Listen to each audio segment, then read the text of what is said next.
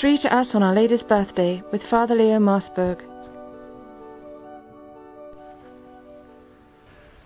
On December 8th, we celebrate the birthday of Our Lady. As a feast day, we can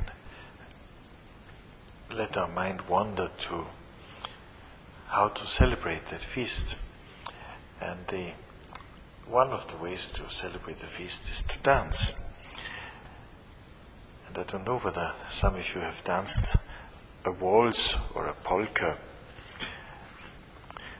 Those dances show beautifully how we depend on each other.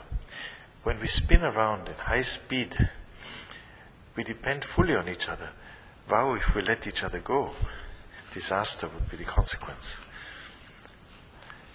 It is very symbolic and beautifully symbolic for our life. When a boy loves a girl or when a girl loves a boy, they can only dance around each other. They can show each other who they are, how beautiful they are, how precious they are. But they cannot force each other into a yes. Into a yes of unity in which full love between a boy and a girl comes into being. It always has to remain an offer.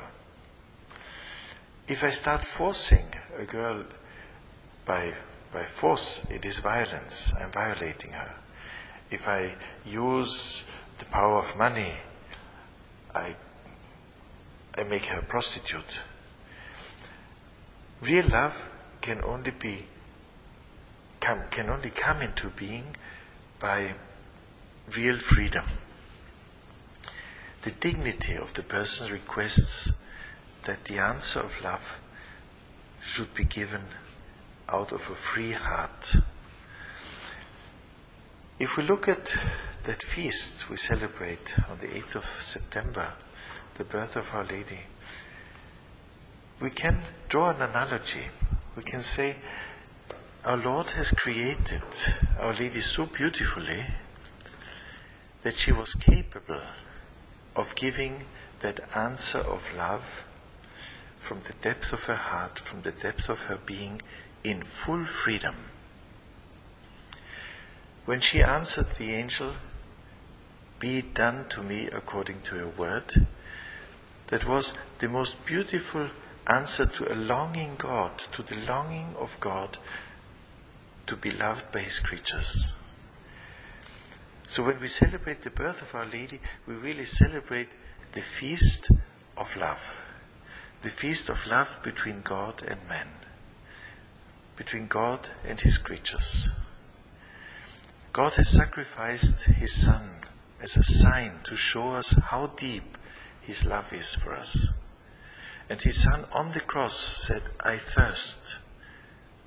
I thirst not, not only for water, but I thirst for the love of my creatures. Our Lady's birthday reminds us that each one of us has been born to love and to be loved. That's the reason of our being.